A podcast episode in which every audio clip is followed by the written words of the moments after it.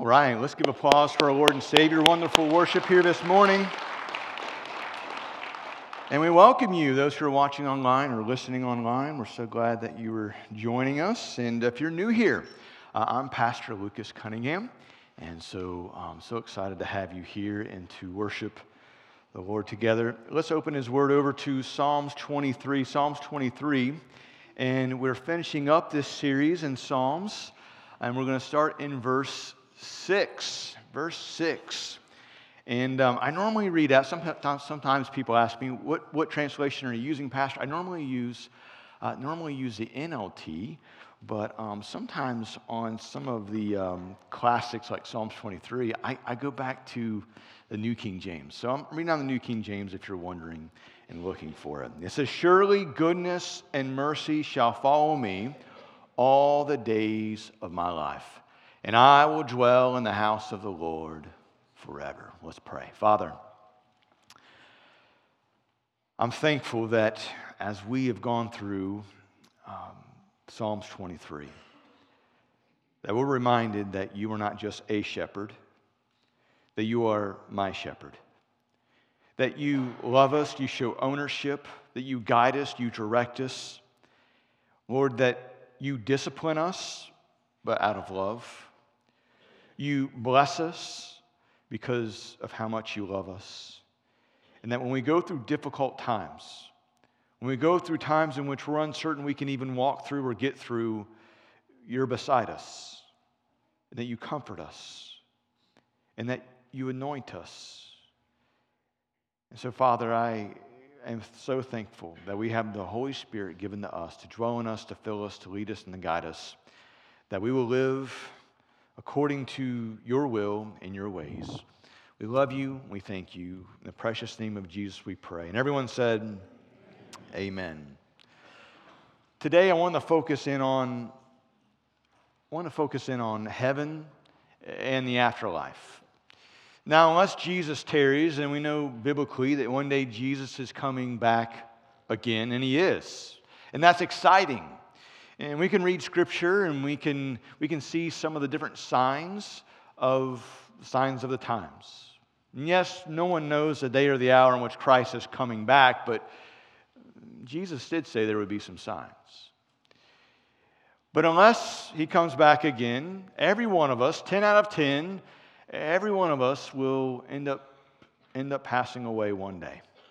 And in this world, in this world, Worldwide, three people die every second 180 people every minute, 11,000 people every hour. We end up adding all that up in the world. 250,000 people pass away every single day. And if we take God's word, it's clear that one, once they pass away, once this shell, this body, um, is dead, the soul continues to live. You are a soul, you are in a body body, soul, spirit. And Scripture teaches that we either go to a place called heaven or a place called hell. Now, maybe you've heard, I've heard this before, Some, sometimes things get mentioned in church and they just seem to never go away. And something I've heard before is that Jesus talked more about hell than heaven. Now, while it is true, Jesus spoke on hell more than anyone else in the Bible. That is true. But Jesus spoke far more on heaven than he did hell. Now, why do I mention that? In fact, if you want to get down to it, um, he taught or mentioned heaven 167 times 32 times hell was mentioned. I would say that's quite a difference. And so Jesus spoke more on heaven than hell. Yes, but he also spoke on hell, not to minimize it. Well, why did he do that? Why did he mention heaven? Why did he mention the kingdom of God?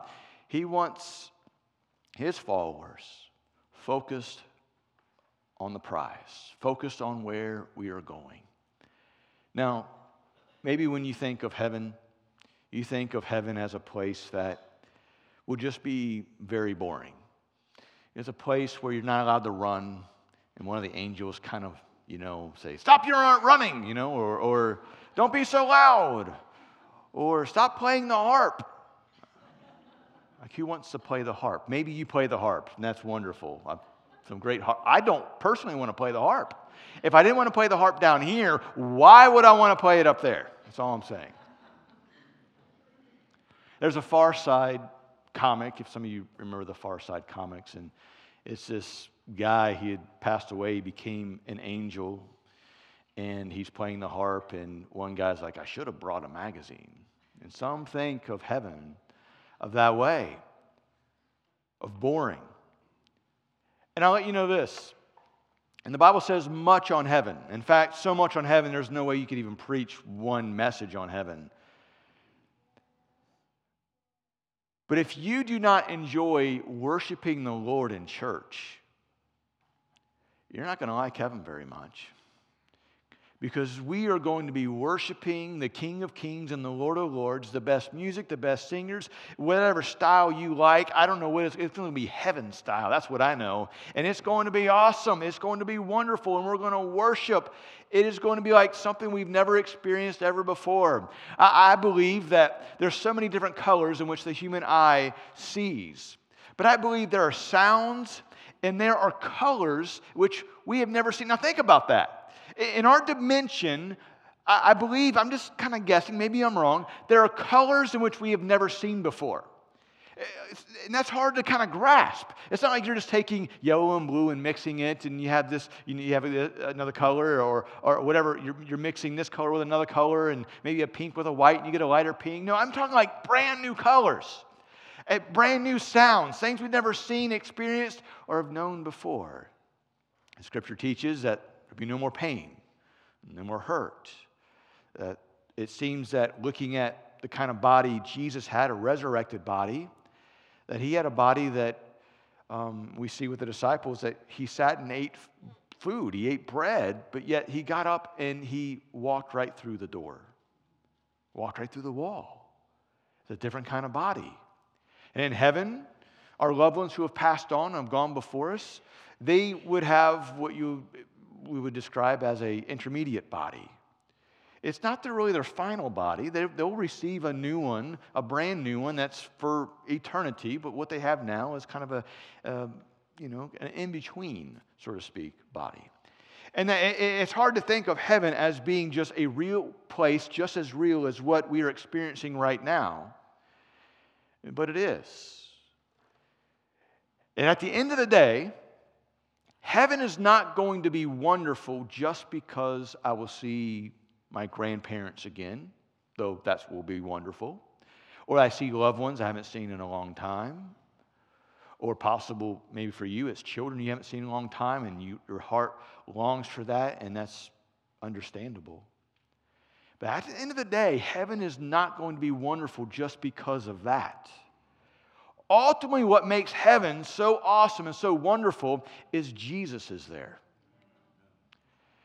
You know, there's different opinions on hell. Some believe there's different, you know, layers of hell, certain degrees of hell. That, you know, you have Hitler in the lowest of the worst of the hells, and you have more of a area of hell that is not near as bad, still awful, still not great. Um, you know, um, there's no water there. There's bad coffee. Like, I mean, it's like a place that. And I don't know. Uh, I, I, know from what I read is, is hell is an awful place. Fire, brimstone, go on, gnashing of teeth, enemy against enemy, and I, I mean, it's hell. And some have the idea, well, man, I just I'm going to go to hell because that's where all my buddies are at. No, you don't. You're not going to sit around and drink beers and smoke whatever and have a good time and raise Cain. No, no, no. But at the end of the day, that's not actually what makes hell so bad, regardless of your view. What makes hell so awful is Jesus and his presence will not be there. At least on this earth, as a believer, the closest you will have to come to dealing with hell is the worst day you could possibly have here on earth. And maybe you've had a horrible bad day where someone died and you lost your job and this happened. You received some bad news about your health, and you're like, man, this is the worst day I've ever had in my life. We probably all could point to a day where, like, that was a bad day. My friend, as a believer in Christ, that's the closest you'll experience hell. On the other end, one who has rejected Christ, has rejected the things of God, the closest you will experience heaven is the best day you could ever have here on earth. Maybe the best day on earth, if you were to uh, uh, kind of bring it all up in your mind and, and make it up in your mind, and, and you could, you know, rub that genie bottle and a genie comes out, and you said, okay, you have three wishes, and you make all your wishes and dreams come true. Maybe you're a billionaire and you have this house or this land, and you have this item or that item. You're like, this is the best day ever. Without Christ, that's the closest. That's the closest you will ever get to heaven. And, and, and some believe that, well, hey, if I am just a good person or that really everyone should go to heaven. Now, now think about this. And, and, and we've heard, maybe you've even said this before. How could a loving God send someone to hell? It's a good question. But let me turn that around here for a moment. Okay? How could a loving God make you go to a place called heaven when you would not even go to church and experience and worship Him here? Why would a loving God make you go to a place you made it very clear you have no interest in going?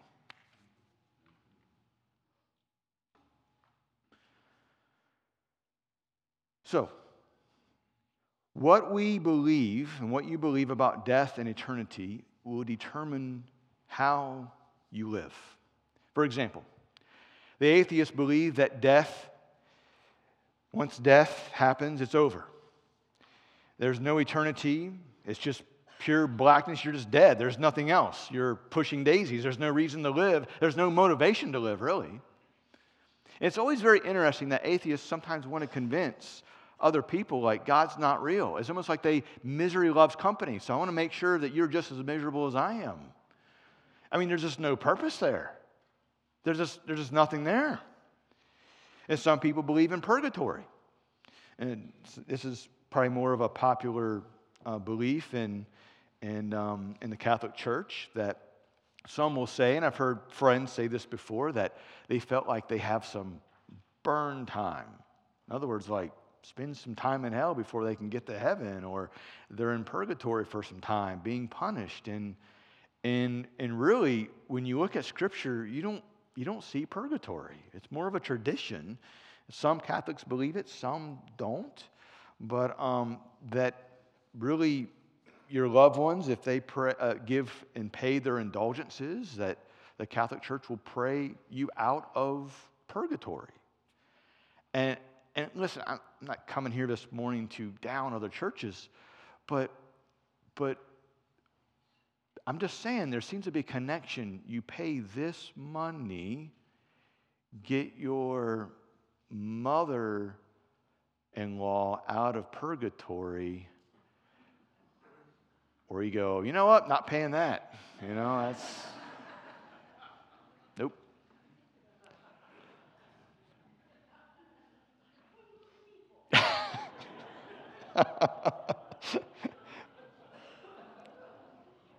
I'm just saying that pay this X amount of money to get this loved one out of purgatory to a place that you want them to go, and we don't see that in the Bible. I'm, I, I'm going to be I'm going to be nice. That, that sounds like a scam to me. Just calling a spade a spade. Islam teaches that at the end, Allah will judge the works of those who have gone before. So if your good works outweigh your bad works, you'll go to paradise. If your bad works outweigh your good, um, you'll, you'll go to hell. Some people believe that you'll become an angel once you die, and we don't see that biblically as well. Um, that we become an angel or become a cherub. Um, you know, we see these pictures of fat, bald, naked babies playing the harp on a cloud, and we go, I'm not interested in that. And so, no interest at, uh, at all. Some people believe in reincarnation. That if you've been really good, you'll come back as a, you know, a, a higher life form. If you've been bad, you'll come back as a cockroach, mosquito, or, or a cat, you know, along those lines. And,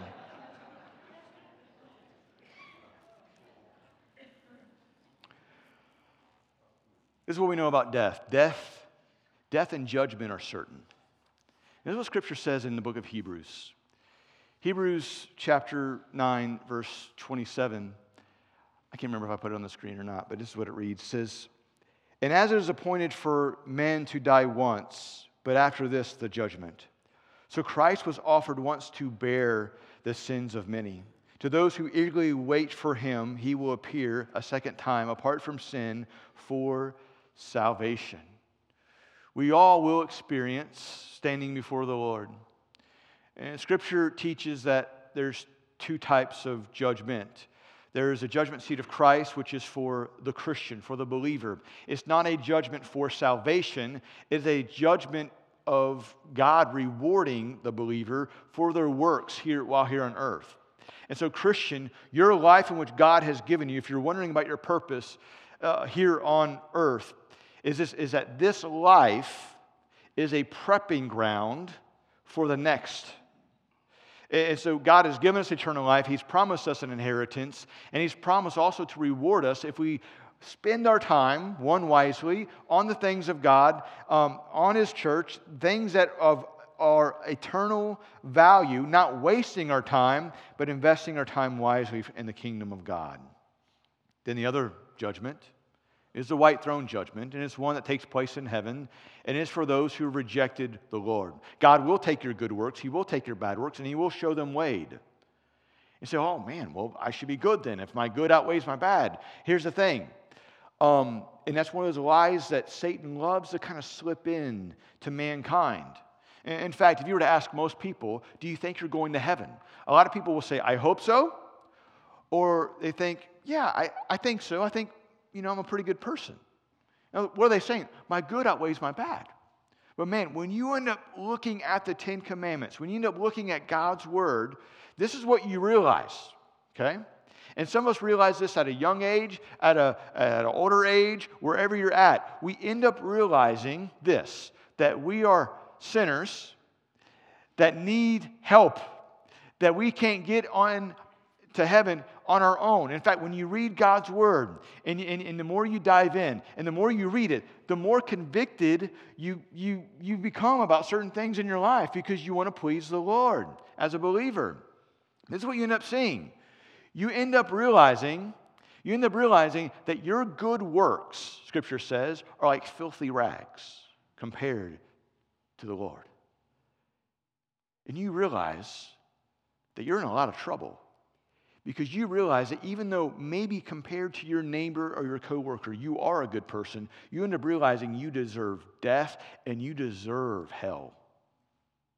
And honestly, I don't I really don't believe that that that people until they get to that point of realizing they really do deserve hell, they don't deserve heaven, you really can't really follow the Lord and become a Christian until you until you go, man, I, I need help. I need a I need a savior to save me. So make no mistake, um, here at Springboro, um, this is not a gathering of just perfect people who have it all together, who don't ever need to, to confess sin or ever um, we're here and we're Christians because you know, we're just good people. And there's a lot of great people here, don't get me wrong. But we are here because we realized we deserve death, we deserve hell, and we needed a Savior. And Jesus is that Savior, that payment uh, for our sin, taking our place, taking our punishment, taking our shame. And when you realize you deserve death, you deserve hell, you deserve it. Think about that me, you, we don't deserve heaven. But for God so loved the world, he gave his only begotten Son. Whoever believes in him shall not perish but have everlasting life. And that is what makes grace so wonderful. That's what makes God's plan of salvation so awesome. Because you cannot earn it, you cannot work for it you'll never be good enough for it because none of us are. We need the Lord. And so, what should you do? Humble yourself. Some people can't humble themselves. In their minds, they're like, but I really am a good person. compared to God's holiness, you're not. Not a one of us. When you get a glimpse of His holiness in the Word of God, and as the Holy Spirit deals with your heart, He's always going to point you to Jesus. And so I would encourage you to come to Him today. You see, you may be wondering so who is, who is heaven? Who is heaven for? Who's heaven really for? It's for the forgiven. It's, it's for the, the humble. It's for those who have come to Christ and realize He truly is the only way for heaven. You see, we have an enemy. His name is Satan. Because we're made in the image of God, he hates mankind. He hates you, he hates me, he hates the church in which Jesus bled and died for. And so he slanders God's person, he slanders God's people, and he slanders God's place, namely heaven. There's two lies he wants you to believe. Uh, the first lie is this heaven can wait. It can wait. You can wait on repenting of your sins. You have time. And that's something that you should do when you get older. You know, live how you want. You're in your 20s. Have fun. Go to college. Live how you want. Go to the parties. Sleep with this. Sleep with that person. Like, just do what you want to do and fit into the crowd. What oftentimes many do not realize is what they end up doing in their teens and 20s end up greatly affecting their life down the road. Because they don't always stop. They get into their 30s and they make even more of a mess. And sometimes it never changes. But God is a God of grace, He's a God who forgives, and He's willing and waiting. He's waiting for you. But that's what we see. Heaven can wait. It's a boring place anyway. Why would you want to go there?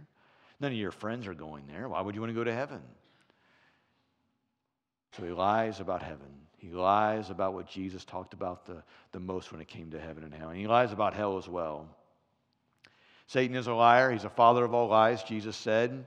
So make no mistake and don't be surprised when he tries to confuse people. Psalms 84, verse 10. It's a wonderful passage that says this about heaven Better is one day in your courts than a thousand elsewhere. I would rather be the doorkeeper in the house of my God than dwell in the tents of the wicked. But notice this phrase better is one day in your courts. Better is one day in heaven than anywhere else. Better is one day at kneeling at the feet of Jesus in heaven, experiencing all the goodness that have, comes with heaven, than one day anywhere else. So take a thousand days in which you could have the best day. Maybe you're winning the lottery every single day, and, and, and, and, whatever's going on in your life, your health, you have everything lined up, your, your children are doing everything you want them to do. You know that's a special day. Like you get a thousand of those. And, and, and you go on down the list of like, man, this happened, this happened, Joe Burrow didn't get hurt, and like you're just on down the line.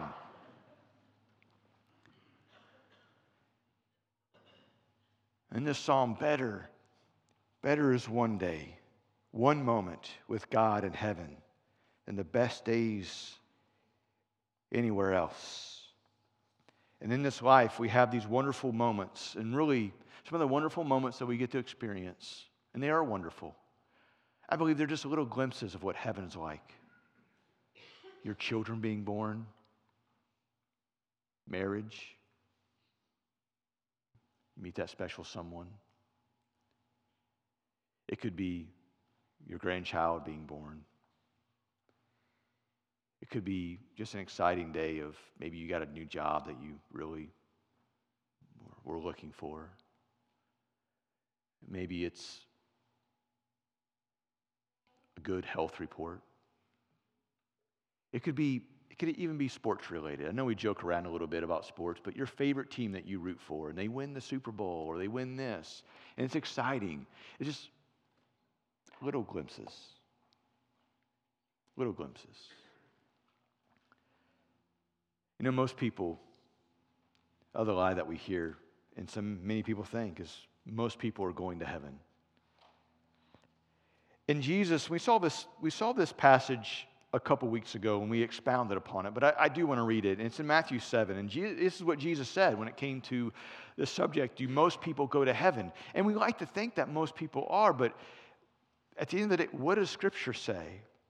And what Scripture teaches in, from Jesus' own words is that enter through the narrow gate, wide is the gate, and broad is the road that leads to destruction, and many enter through it. But small is the gate, and narrow is the road that leads to life, and only a few find it. Because too many people go, I have it all together. They, in their minds, go, Well, I was baptized as a baby. But did you make that decision?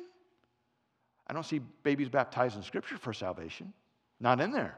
It's based off tradition. Well, I, I've been a church member my whole life.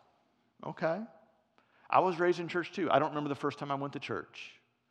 But just because that's the case and I grew up in it doesn't, doesn't make me automatically a Christian. It doesn't make me automatically that it means I'm going to heaven. Or you've been a church member for a long time, but you never really committed to Christ. You never, maybe somehow you're a member here and you've never been baptized. Well, maybe your name's on the roll, but, but biblically, you're, you're, you're not in obedience with the Lord. And, and really, spiritually, you're not even a member here. You're going down the line, whatever you're trying to hold to. Well, my, my parents are this, or my parents teach this, or my parent, you know, is a deacon or admin team, or. I, I don't know what it could be for you. At the end of the day, it's a decision in which you make.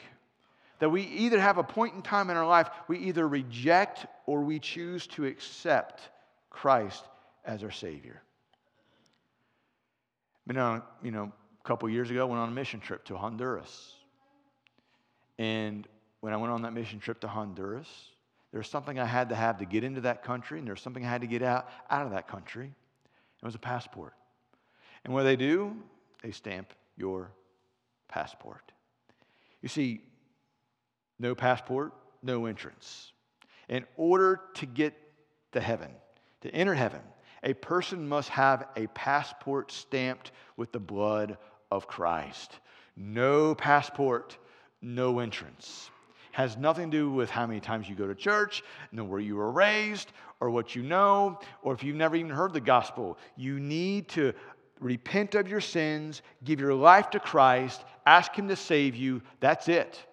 It involves you humbling yourself. You see, the idea most people are going to heaven just because they are good. I mean, Scripture goes even more into detail. After white throne judgment, there will be many who will go, I, I, I tithed. I, I even taught the Bible in church. And Jesus goes, I never knew you. Man, I mean, just mind boggling to me. He, there are some people who will be will have plenty of Bibles. They've read the Bible. They've heard maybe a bazillion messages on the Bible and yet they truly do not know Christ. They never had a personal relationship with Him. And as they stand before the Lord, He goes, I, I never knew you. Your name was not written in the book of life. And there's a book in heaven. And every person who has repented and given their life to Christ, their name is written in the book of life. And it says, the angels and all of heaven rejoices. And they do. Over one sinner who repents. But there are some, they've heard it, they know it, and yet they never have repented. They could tell you all the Bible stories, and yet, and yet, they know it all here, but they don't know it here. There's no relationship. My friend, most people are not going to heaven just because they're good. The only ones going to heaven are those who have humbled themselves and repented and are trusting in Christ. You see, something else we should know about heaven is heaven is for believers. The Bible is clear about our final destination. 2 Corinthians 5 says, So we are always confident, knowing that while we are at home in the body, we are absent from the Lord. So in this physical, this body right here. For we walk by faith and not by sight. And we are confident, yes, well pleased rather to be absent from the body and to be present with the Lord. When this body dies as a Christian, this soul, it enters heaven. It enters heaven. Some people have in mind that, well, maybe you're just, it's just kind of dark for a little bit, like you're taking a you know, long nap or going to sleep at night. Well, Scripture shows that, hey, absent from the body, be present with the Lord. Uh, Philippians chapter 1 mentions what Paul wrote. Says, To me, to live is Christ, and to die is gain. I desire to depart and be with Christ, which is better by far. So Paul made it clear. And that was Paul's attitude. They didn't know what to do with Paul. I mean, Paul had been stoned, Paul had been beaten, and thrown in jail. He's like, I'm just going to keep preaching Christ. And he's like, if you kill me, well, it's going to get better for me anyway in heaven. I desire to be there anyway, but God has me. What are you going to do with a guy like that, right? They didn't know what to do with him. And eventually he was martyred for Christ. But for Christian, I want you to know when we say that that Christian brother or sister in Christ who has passed on, that they're in a better place, they are. But my friend, those who have rejected Christ, they're not. And I know, I know we don't like to think of that. Uh, maybe we like to make it much, we don't like the finality of it. But Scripture's clear. Scripture's clear. When we close our eyes for the last time here on earth, this soul will either open its eyes in heaven or a place called hell. I think one of the biggest issues we have in Christianity today in the States is many of us believe there is a hell and a heaven here, but we truly don't believe it. And it affects, it affects us sharing our faith and witnessing and living a life for Christ. Some of us, we confess Christ, but we live in a way that is not Christian. We live like we'll never stand before the Lord and give an account on how we've lived this life. A preacher, that sounds a little concerning, a little scary. My friend, there's probably some of us right now, and every one of us should have a fear of God, a healthy fear of God. You know, remember as a kid, now, I don't know what you did in your home, but in, in growing up, um, my, my parents believed in paddling, all right? And for four boys, I'm just saying it did every one of us good, okay? And all four of us boys, we're all in church. Two of us are preachers. So guess who got the most, right? That's what I'm saying.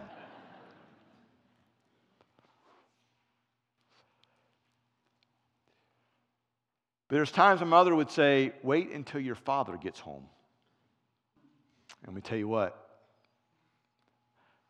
my mother didn't use those words often, but when she did, there was a fear that came over me, knowing that when my father got home, I had crossed the line.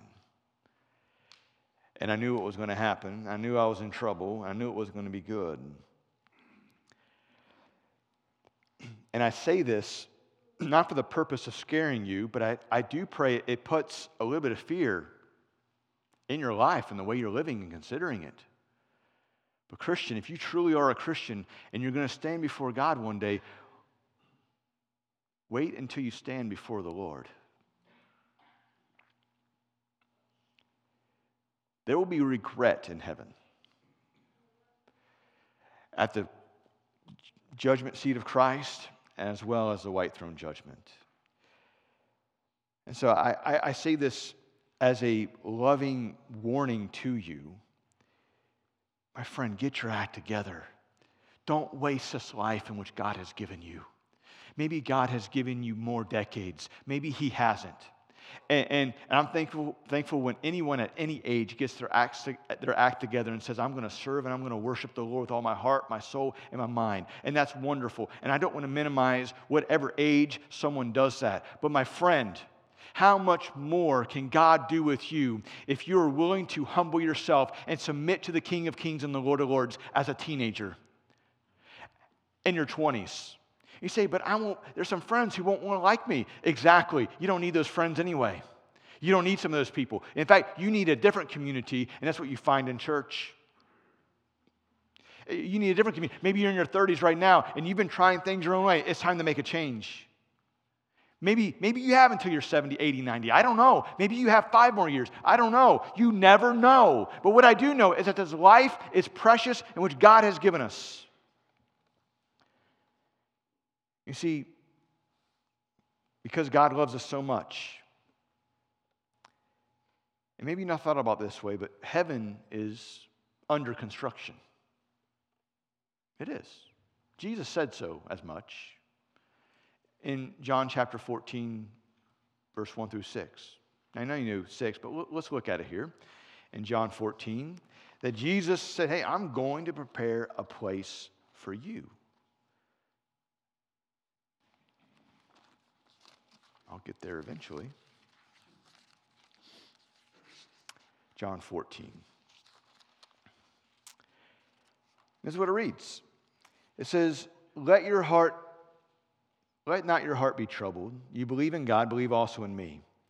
In my Father's house are many mansions. If it were not so, I would have told you.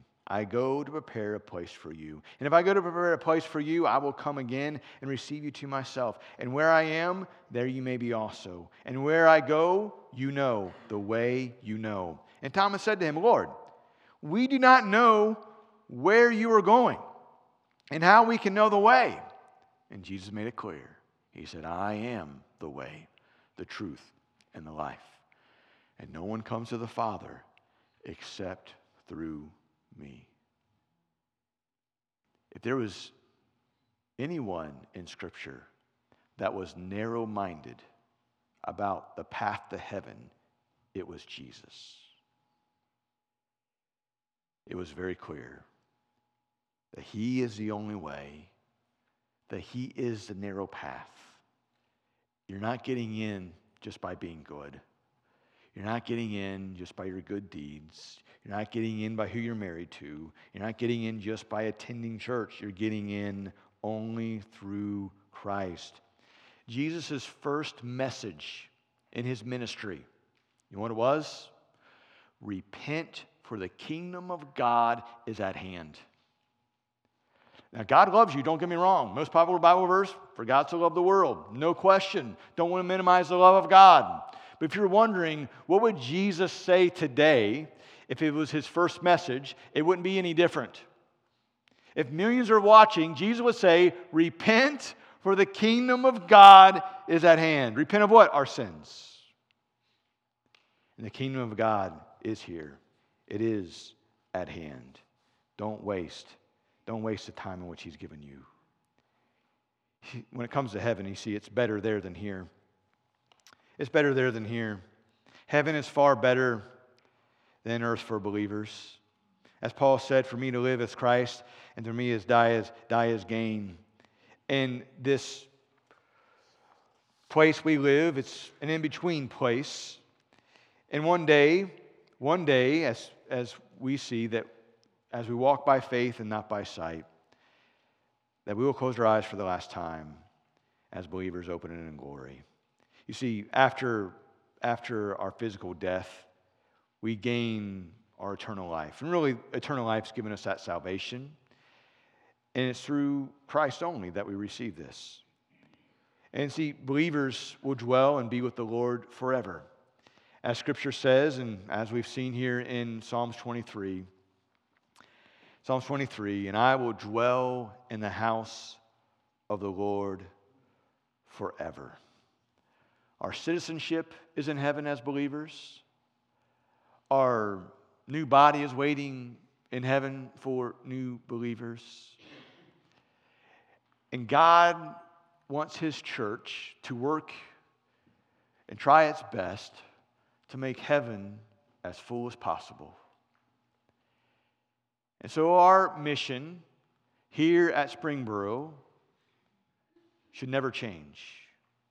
We desire to reach people for Jesus Christ, and we help them grow by discipling them in their faith. That they can grow, become more like Christ. When we do that patiently and lovingly, and in our own community, in the state of Ohio, in the United States, and across the world. That's what we're called to do. I'll read you this. I'm going to wrap this up. There's a cemetery in Indiana that has a tombstone that's more than 100 years old with the following epitaph. It says, Pause, stranger, when you pass me by. As you are now, so once was I. As I am now, so you will be. So prepare for death and follow me.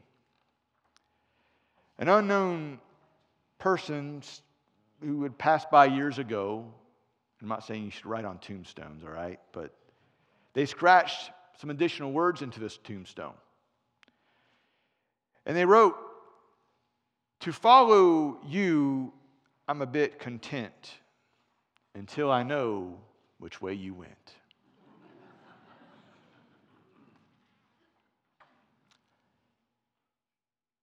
and if you were to die today, today was the last day of your life. Where would you go? Maybe you already know that, hey, I'm going to heaven. Maybe you're here and you realize you truly have never repented of your sins and given your life to Christ. And if you haven't, my friend, I say this in the most loving way, but in a truthful way, you are going to hell. And I don't want you to. I don't want you to. And I love you enough, some of you I may know, some of you I may not know, to tell you the truth of what God's word says. So at the end of this service, we're going to have a baptism here this morning. We are.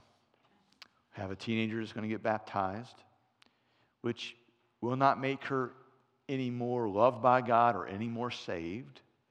But getting baptized, what it does, is a public confession of showing what has happened already inwardly in your relationship with Christ. We're also told by Jesus to get baptized out of obedience once we have accepted him. And then um, we have another gentleman, um, Eli Furman, who's going to get baptized. And um, I normally don't do this, but it'll be after the service, so we'll have some witnesses here. So we have two. And uh, so something a little bit different. Have you been baptized? If you haven't, we desire your testimony so you can talk to me. And as well, as well, we have shorts, we have shirts, we have everything you need. The water is even warm. So if you've been, if you know Christ as your Savior, you've never been baptized, you can do that today. You can do that today. We'll have someone go back there with you and help you. We have places to change, whatever you need. Maybe you've never accepted Christ and you want to accept Christ today and you want to get baptized. That's fine. I mean, all throughout Scripture, you see people getting saved, believing, and then being baptized. Nothing wrong with that. So let's do this. Let's go into a time of prayer and a time of reflection together. You're here and say, Pastor Lucas, it's time for me to give my life to Christ. I'm done playing games with God. I've never prayed and asked Christ to save me. And this is something that you can pray yourself, however you want. Pray in faith, asking Him to save you, to change you, to forgive you of your sins, and He will. But here's a simple prayer. There's nothing really, there's nothing special about the prayer within and of itself, but prayed in faith. Prayed in faith, God will save you and He will change you. If you want to accept Christ, pray, Dear God, I admit that I'm a sinner. Jesus, forgive me of my sins. Jesus, I'm asking you to save me.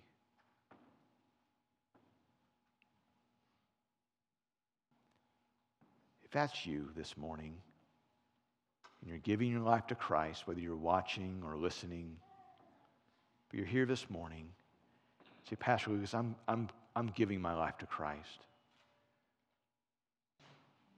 Will you just, I'm not going to point you out, I'm not going to come down to you, I'm not going to embarrass you, but say, Pastor Lucas, that's me. We raise your hand high and, and just show it, just so I can see it. I'd love to talk to you later sometime.